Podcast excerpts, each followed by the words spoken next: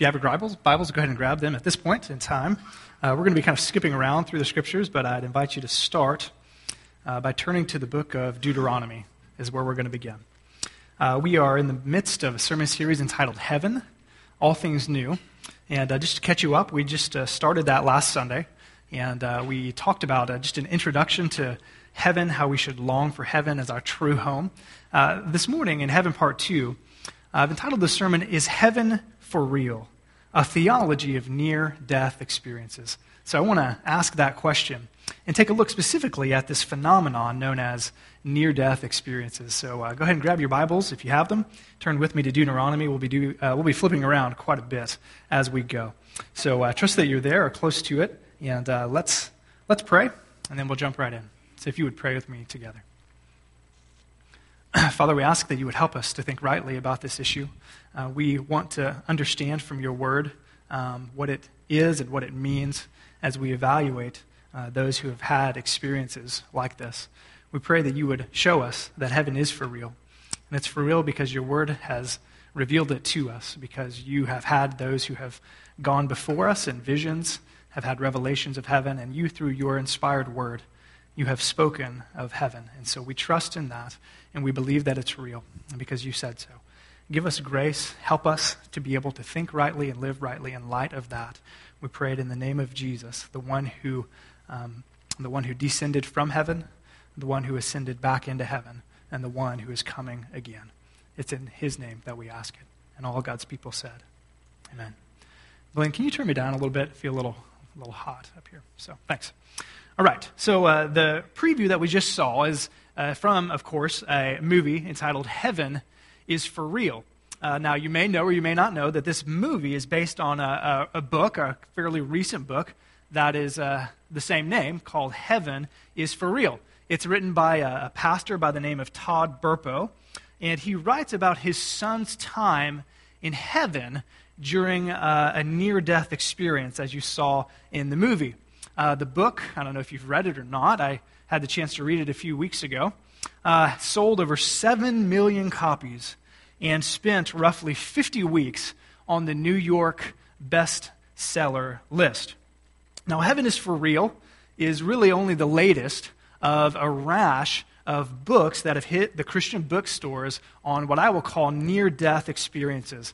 Uh, so, a while back, a man by the name of Don Piper uh, got it started with his book on the screen 90 Minutes in Heaven, uh, followed by uh, a book by the name of 23 Minutes in Hell, uh, Bill Wiese. So you can read about heaven, apparently, by Don Piper, 90 Minutes in Heaven, and you can read about hell if you want, 23 Minutes by Bill, Bill Wiese. Um, and these are really just the beginning. Uh, if you go prior to that, you really just have a whole list of books uh, about near death experiences. So I just want to show the, a few of them to you. There are many more than what I took time to put on the screen, but here's just a few. Uh, how about this one? The Boy Who Came Back from Heaven by Kevin Malarkey. Uh, how about this one? My Journey to Heaven What I Saw and How It Changed My Life by Marvin Besteman.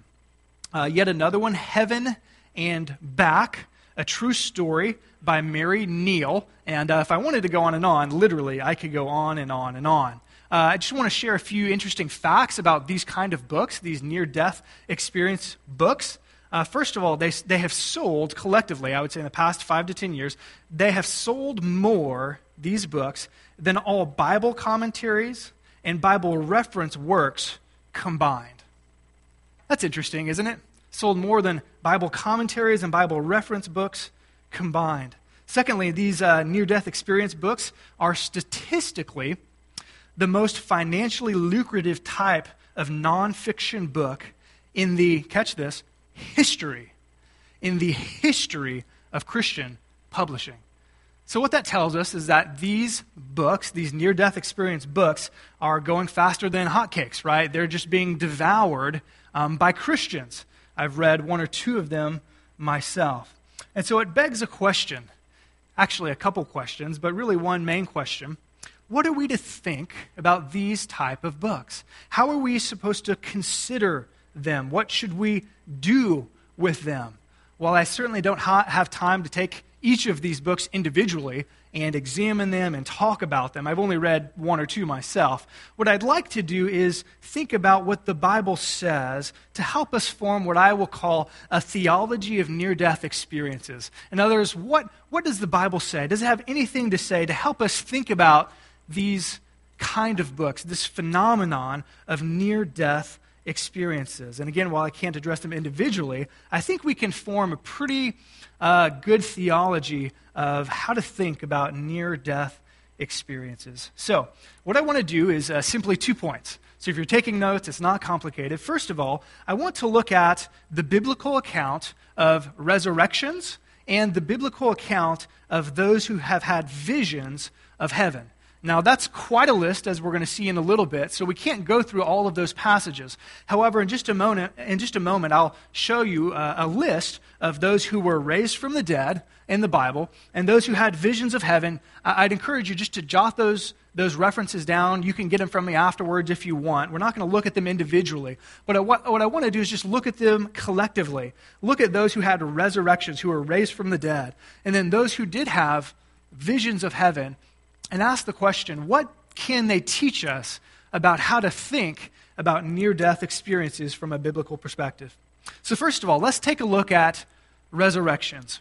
Let's begin by looking at those who came back to life after death, after being dead, what the Bible calls resurrection. Uh, I'm going to exclude Jesus from this list. Of course, he was raised from the dead, but his resurrection, the Bible says, was very unique. It was a unique resurrection from those uh, in the Bible that were raised because his was raised an eternal and immortal, uh, raised, a resurrected, glorified body. He is, uh, the Bible tells us, the first fruits of our future resurrection. So we're going to exclude Jesus, but I want to look at the rest of the people, first of all, who were raised from the dead. So here's the list um, behind us. It's a comparatively uh, a short list. I'll just read it through you. First of all, uh, there was the widow of Zarephath's son in 1 Kings 17. Secondly, you see the Shunammite and uh, her child was raised in 2 Kings 4. We see the dead man who happened to touch Elijah's bones on accident, 2 Kings 13. We, of course, moving into the New Testament, we have uh, Jairus' daughter, Matthew 9. Let's go to the next slide. We have the widow of Nain's son, Luke chapter 7. We have, of course, the one that I think most of us think about. We think of Lazarus as Jesus raised him from the dead, John chapter 11 uh, we have a reference to uh, multiple, many saints who were raised after Jesus' resurrection, and that's recorded for us in Matthew 27. And then we have a couple more. We have Dorcas, Acts chapter 9, and this is my favorite. Acts chapter 20, verses 9 through 12, with Eutychus. Do you remember what happened with Eutychus just by, by hand? Paul was preaching in the upper room. Remember this story? He's preaching, and uh, like all good preachers do, they go long, right? So he was going long. I mean, through into the night long. You think I'm long? Boy, he went long. And there's this young fellow by the name of Eutychus, and apparently he's, he's sitting or standing by a window. And like some of you do during my sermons, he falls asleep. And uh, he falls over uh, down uh, into, the, into the ground and dies. And then, of course, Paul raises him back to life. That's my favorite one. So that's it. Those are the list of biblical resurrections. And what I want us to do, again, we can't look at them individually.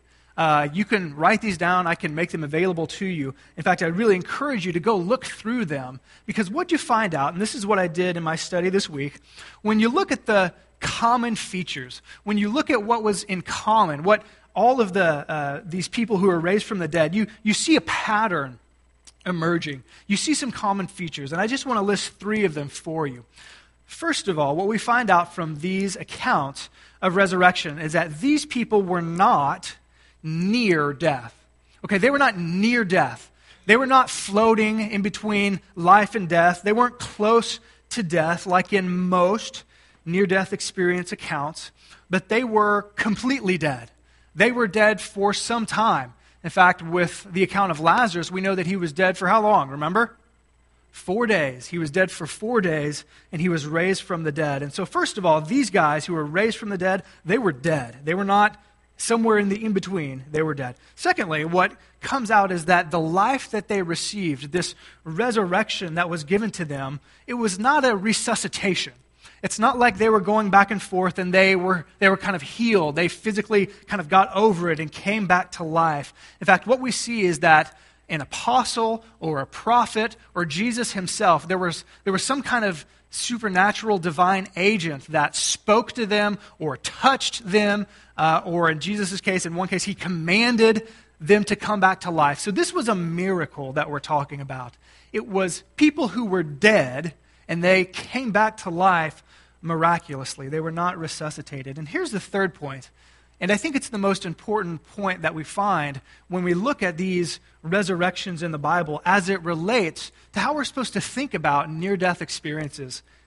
The third point is this not a single one, not a single one spoke of what they experienced, either in heaven, presumably, or in hell. That's striking to me. Not a single one, after they came back from the dead, after they came back from heaven or they came back from hell. Not a single one, at least in the Bible, from what we know in the scriptures, not a single one spoke of what they experienced. This strikes me as uh, significant, as, as important. In particular, let's think, about, let's think about Lazarus. Remember, Lazarus, we know specifically that he was in the grave, he was in the tomb for four days.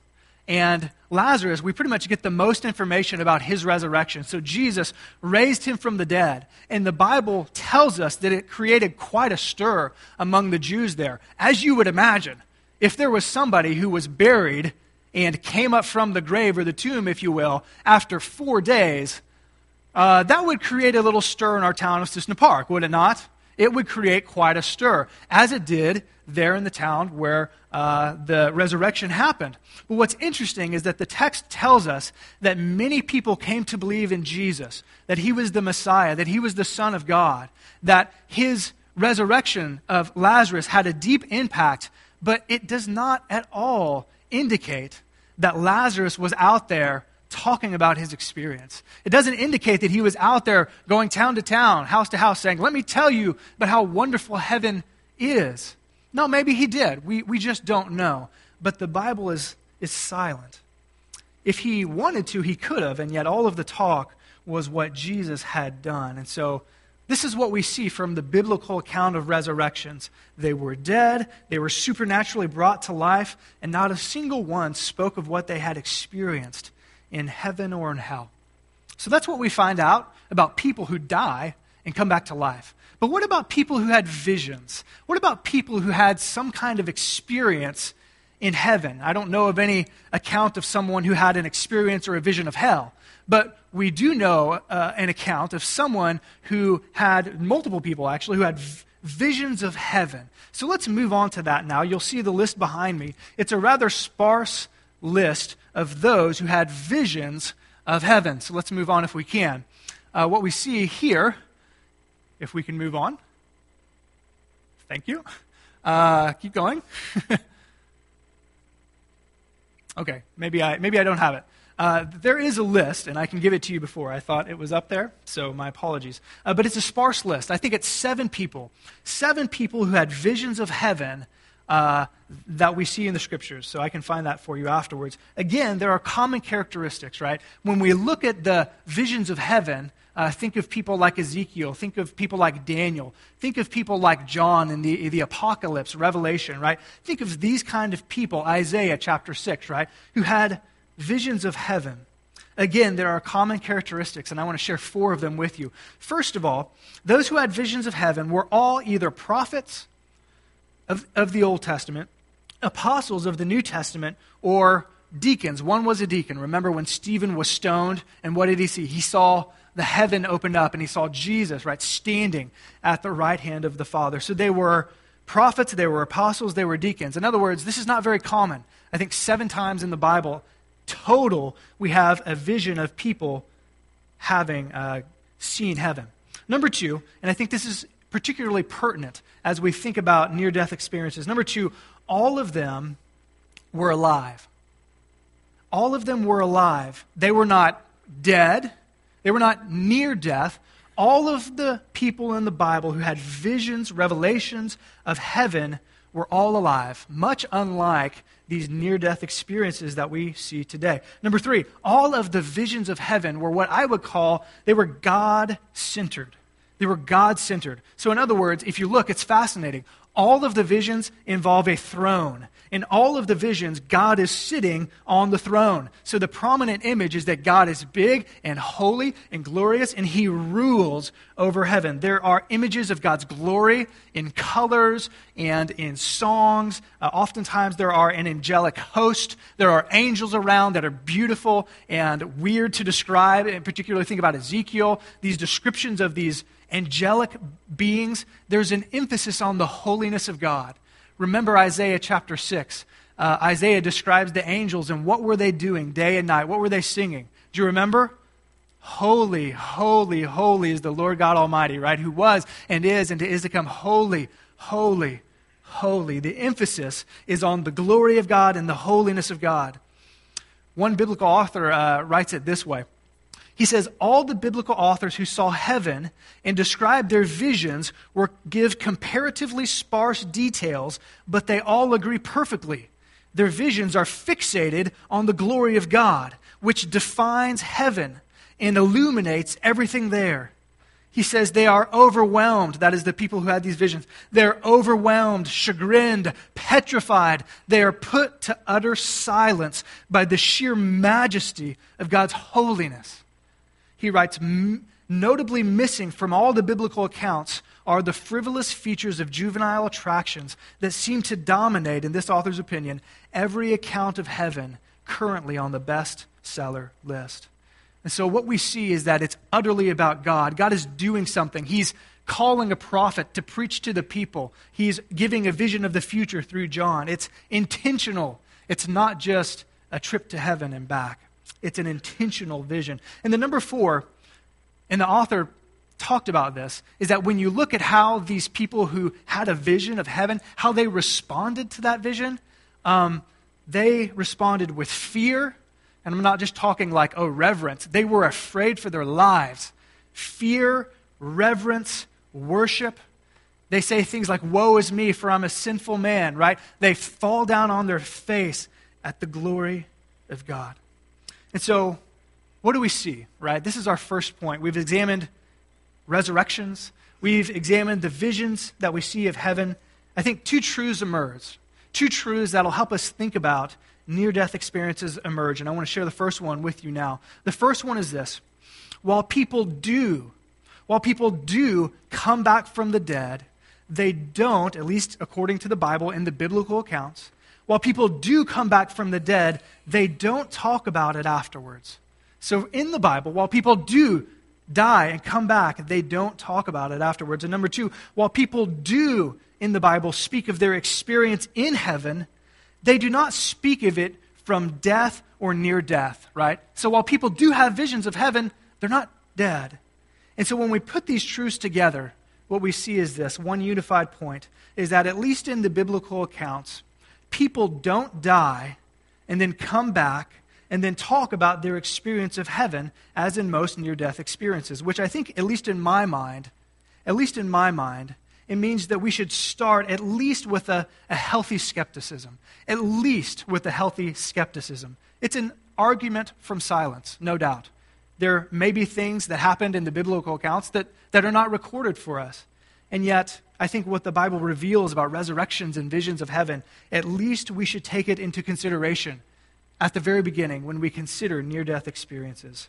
So, not only does the Bible uh, and its accounts of resurrection and visions of heaven help us, inform us to think about near death experiences, but I want to spend the rest of our time together thinking about five, five sets of Scripture. So, if you're taking notes, jot one, two, three, four, five. Five sets of Scriptures that I think, in addition to resurrection and visions of heaven, I think inform us. They inform us on near death experiences. Number one, I want to read uh, my point and then we'll get to the text. Number one, God warns us. God warns us against seeking to discover the future outside of what he has revealed, including by communicating with the dead. So let's turn now in our Bibles to Deuteronomy 18. Deuteronomy 18, verses uh, 10 through 20. God speaks to his old, co- uh, his old covenant people, Israel, and this is what he says. Verse 10 He says, Let no one be found among you who sacrifices their son or daughter in the fire. Speaking of this pagan practice of sacrifice, who practices, and then he lists just several things. Who practices, number one, divination, number two, or sorcery, who seeks to interpret omens, who engages in witchcraft or casts spells, or who is a medium or a spiritist, or who consults the dead. Verse 12 Anyone who does these things is detestable to the Lord because of these same detestable practices. The Lord your God will drive out those nations before you. So here's what's going on God is speaking to his covenant nation. He's saying, When you go into the land of Canaan, there are going to be people around you who are doing things like this. And I don't want you to mimic them, I don't want you to do what they're doing, and he lists a whole slew of things. But what's really interesting is that when you look at this list, what the people, what the pagans of the day were doing was that they were looking to, to do one of two things. They were looking to either manipulate the future or they were seeking to know the future. They were aiming at manipulating their future via pagan sacrifice or talking with the dead or using an omen. They were trying to manipulate the future or gain knowledge of the future. And I think this is a pertinent text I think it, it, we should at least pause and consider what this text is saying. We should carefully consider the implications of this text. I think when we seek, if we're looking at near death experiences and we're looking at books, and we seek to know the details of our eternal future by consulting the dead, or at least those who are near death, I think it's a pertinent text that at least we should consider because God warns us against seeking to discover the future outside of his revelation. So that's the first point of Deuteronomy. But there's a second set of text, and it's found in Jeremiah. So if you have your Bibles open, flip to your right a little bit, and you get to the prophet Jeremiah. Jeremiah 14, 14 is where I'd like for us to look. And then thumb, put your thumb or your finger in the New Testament book of 1 John. 1 John chapter 4. Because both of these texts, I think, show us the second pertinent points. Number two, we are told to exercise discernment regarding claims of revelation. That is, when people speak of what God has revealed to them and claim it to be authoritative as truth, the Bible says we need to be discerning about those claims of what is true, what is revelation. So, starting in Jeremiah 14 and then moving into 1 John, both Jeremiah and John warn us about false prophets, that they can arise from among God's people. And they rise us that we should test every spirit, that we should test every claim of revelation with the scripture. So let's read Jer- uh, Jeremiah 14, 14 first. It's on the screen. It says this Then the Lord said to me, The prophets are prophesying lies in my name. I have not sent them or appointed them or spoken to them. They are prophesying to you false visions, divinations, idolatries and the delusions, catch this, of their own minds. And so in the Old Testament, Jeremiah, through the prophet Jeremiah, God warns his people. He says, Listen, there will be prophets that will arise, and they will speak visions that are false. They will have visions indeed, but they will be false. They will have divinations and idolatries, and they will simply think them up of their own mind. So he warns his old covenant people just beware of this. And then we see a very common command in 1 John 4. 1 John 4 says this Dear friends, do not believe every spirit, but test the spirits to see whether they're from God. Because, and here he gives the reason, because many false prophets have gone out into the world. And so we have this dual warning that when there is claim of further revelation, when people claim to know the truth definitively, as in not all near death experiences, but many of them, claim to be from God, we need to exercise discernment and we need to true them up with the claims of Scripture.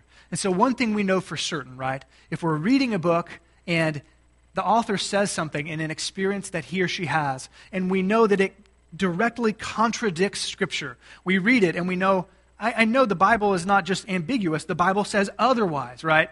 Well, then we know clearly we can dismiss this one detail that I found interesting in the one or two books that I read, and then as I read tidbits from other books, one of the things that I, I found just interesting about many of the near death experience books is that the details are often wildly divergent.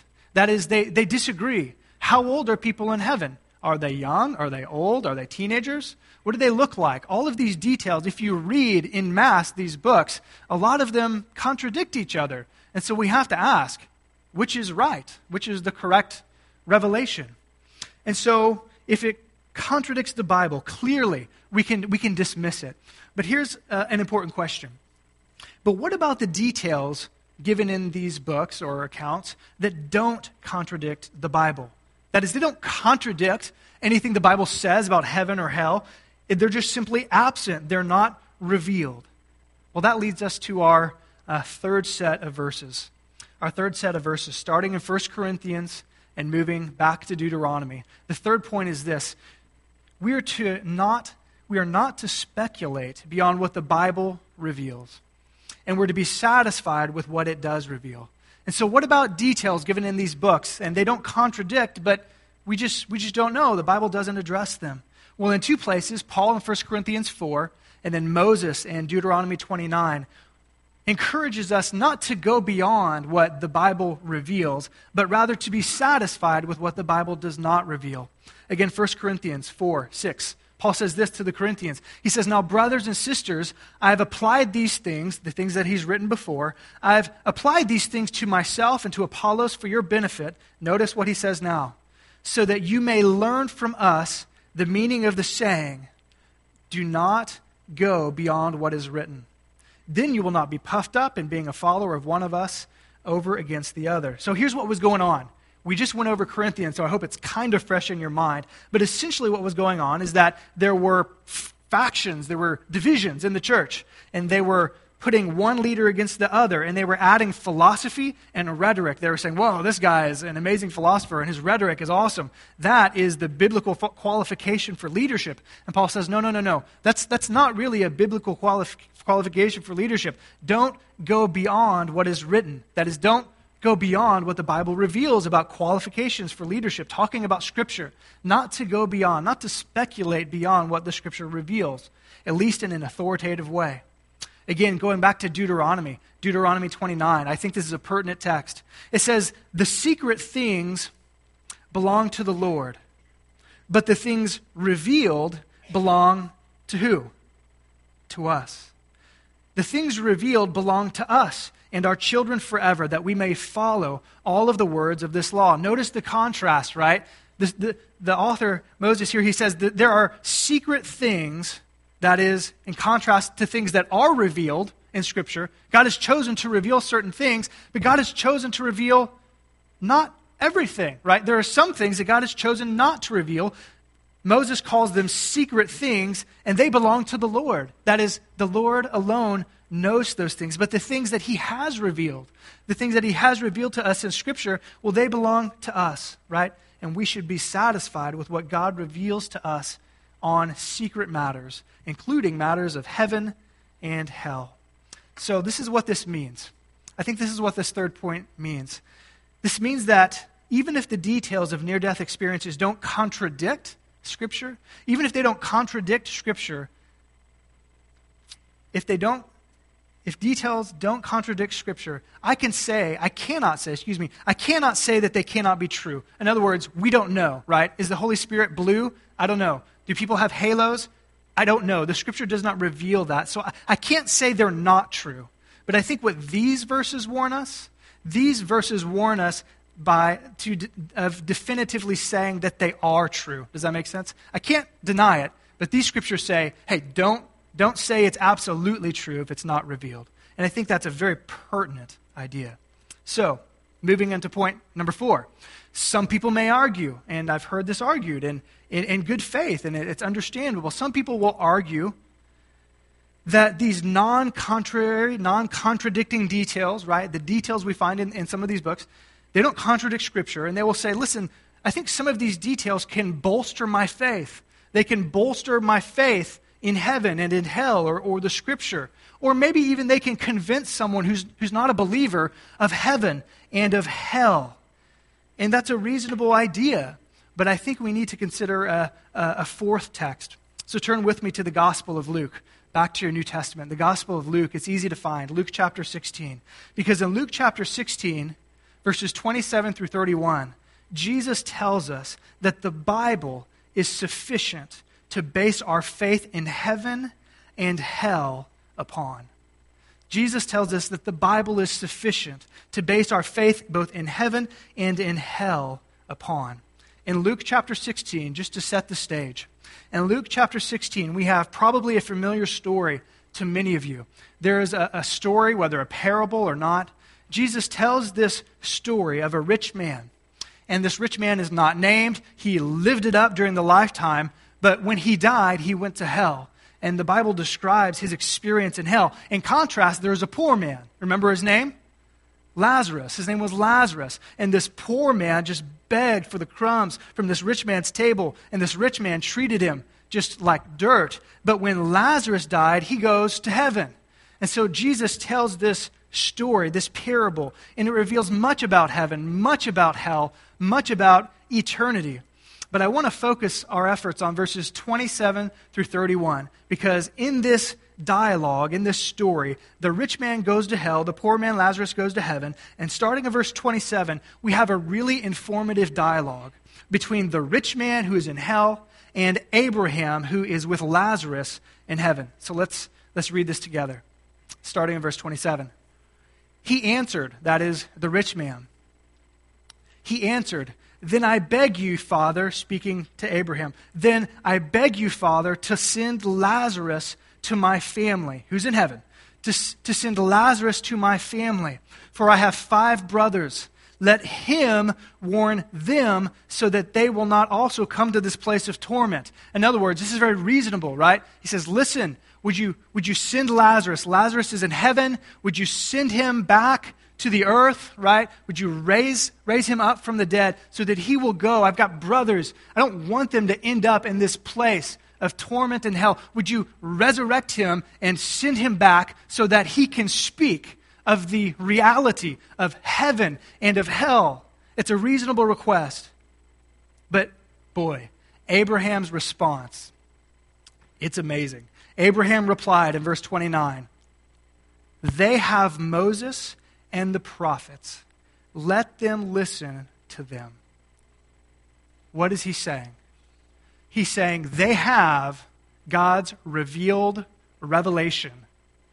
Moses and the prophets, that's, that's his way of saying the Old Testament. What is he saying? He's saying if they want to find out about heaven and about hell and about how you end up in heaven and how you end up in hell, where does Abraham point, point them to? The Bible, right? He points them to the Bible. They have Moses, they have the prophets. Let them listen to them. Verse 30 No, Father Abraham, he said, but, here's, catch this, but if someone from the dead goes to them, they will repent, right? So he, he, he pushes back. Listen, if you just send someone back from the dead, then they will repent then they will believe that heaven and hell is real. I don't want them to end up in hell, right? He says, just send someone from the dead. Verse 31, Jesus' words are telling. He said to them, If they do not listen to Moses and the prophets, they will not be convinced, even if someone rises from the dead. So, what is Jesus' point? Did you catch that? Even if someone rises from the dead, even if I were to send, in theory, Lazarus, this man who is in heaven now, and even if he goes down, comes back to life, and speaks of his experience in heaven and hell and the reality of it, what does Jesus say? If they don't believe what the Bible says, they won't believe what you say. Did you catch that? This is very pertinent as we think about near death experiences. What it means is that even if these experiences were true, even if they were from God, a person, if they will not accept what the Bible reveals, then they will not listen to anything else. So here, clearly, Jesus emphasizes the sufficiency of the Bible, the sufficiency of the Scripture for us to know about heaven and about hell and why we end up in either place. Number five, the last pertinent text is found in the Gospel of John. So turn with me to John chapter 3. John chapter 3, verses 12 to 13. Again, I think a very pertinent text. Number five, some scriptures may, and I use the word may intentionally, some scriptures may rule out, from a biblical perspective, the possibility of a near death experience. I use the word may here because the text that we're about to read in John chapter 3, verses 12 through 13, has numerous reasonable interpretations. So I'm not going to be dogmatic here. Um, I'm going to offer to you what, to me, seems to be the plainest understanding of what Jesus says here in John chapter 3. And I, I think if we take and accept what is the plainest understanding of what Jesus says, then it, it might very well rule out the possibility of a true near death experience. John chapter 3. Let's read verses 12 through 13. Of course, uh, he's speaking to Nicodemus, right? This is the famous John 3:16 is in this passage, right? Lots of good stuff. He's speaking to, to Nicodemus and they're going back and forth. Jesus tells him he's got to be born again. Nicodemus is like, "What?" You know, like he's not getting it, right? Jesus is using earthly illustrations to illustrate heavenly truths and it's just going right over Nicodemus's head. And so Jesus says this in verse 12, "I've spoken to you of earthly things." That is, I'm using earthly images to convey heavenly truth. I've spoken to you of earthly things, and you do not believe. How then will you believe if I speak of heavenly things? So, Jesus is going to speak of heavenly things, things that pertain to eternity, things that pertain to life and death. He's going to speak with authority. And he's going to explain in verse 13 why he can speak with authority about things of heaven and hell and eternity. Verse 13 No one has ever gone, no one has ever gone into heaven except the one who came from heaven, the Son of Man, speaking, of course, about himself.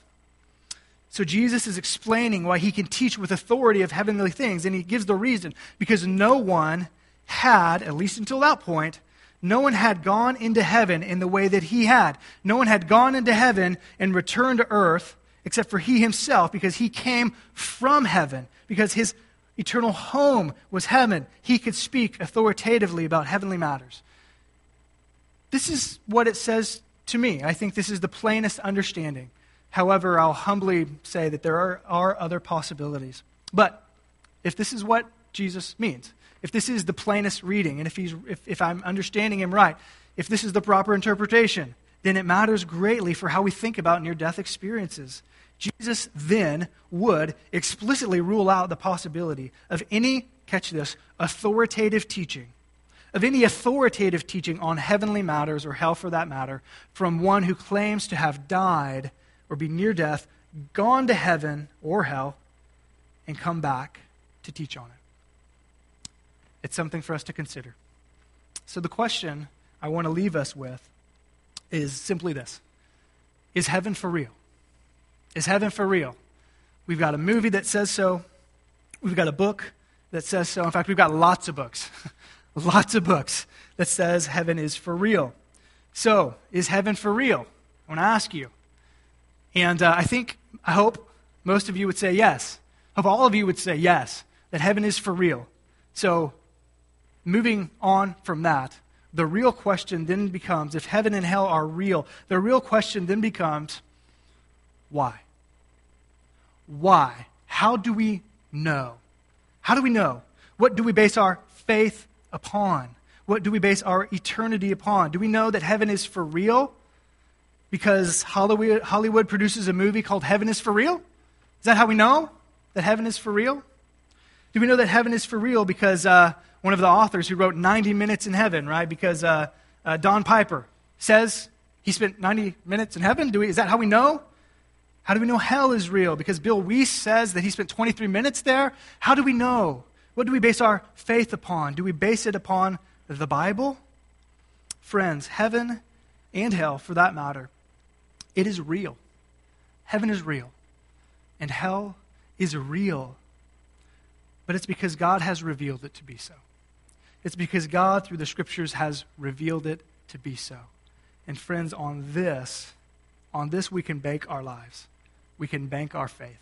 And we can bank our eternity. Let's pray. Father, these are weighty matters. I pray that we would handle your revealed word to us rightly, that we might understand it. Father, we don't want to be um, in the business of critiquing this and that and being utterly um, dogmatic. We, we, we, don't, we don't want to be overly critical. And yet, the reality is, is that many of us, we are or have or will, many of our fellow believers have consumed these books. And we need to think rightly about them, or at least begin to be biblically informed so that we can understand. Father, regardless of what whomever says, we trust, as Jesus says, that the Scripture is sufficient. It's sufficient to base our faith in heaven upon. It's sufficient to base our belief and faith in hell upon. Father, may we obey Deuteronomy 29 29 and not speculate beyond what the Bible reveals in any authoritative manner, but may we be satisfied. The secret things belong to you, but what is revealed belongs to us. And may we revel and examine and explore and rejoice in what you have revealed about heaven and hell because it is much. And it is enough for us to place our faith in Jesus Christ. Father, may we exercise discernment as we think about competing or additional claims of revelation. Father, we know that heaven and hell are real because you have revealed it to us. And I pray if there's a man or a woman, a boy or a girl, and they don't know definitively, certainly, where they will be when they die, if they don't know that they will be with you and with the Son and with the Holy Spirit forever in heaven, because it is indeed real, may they now bow their knee to your Son, Jesus May they confess that they fall short of living a life that completely glorifies you, that it completely obeys you, and they've fallen short of that. And may they confess and repent of their sin of living apart from you. May they turn to Christ, the perfect Son of God, perfect human who lived perfectly, obediently in our place where we never could, who died on the cross, bearing our wrath, taking our hell that we deserved taking that punishment for us, and then rising from the dead, defeating death and sin and Satan, so that we can have eternal life now and we can be changed. We can have new and eternal life. And one day we will be raised as He is. May they turn and personally receive this good gift of salvation so that they may know, that they may know that they have eternal life, that they may know that upon their death they will be in heaven with you. Father, may there not be a man or a woman, or a boy or a girl. May there not be a one from this church that dies and spends eternity in hell because they have not decided to trust in Christ. We ask it in the name of Jesus, our good Savior, the one who was from heaven and who descended down from heaven into earth, taking on full humanity to be our Savior only to go back there promising to raise us one day. Jesus, would you come quickly? We know that you're preparing a home for us. And next week, we anticipate looking into what that home will be like. We ask it in the name of Jesus. And all of God's people said together, Amen. Guys, thanks for being here. Next week, we'll get into what happens one minute after you die. Thanks.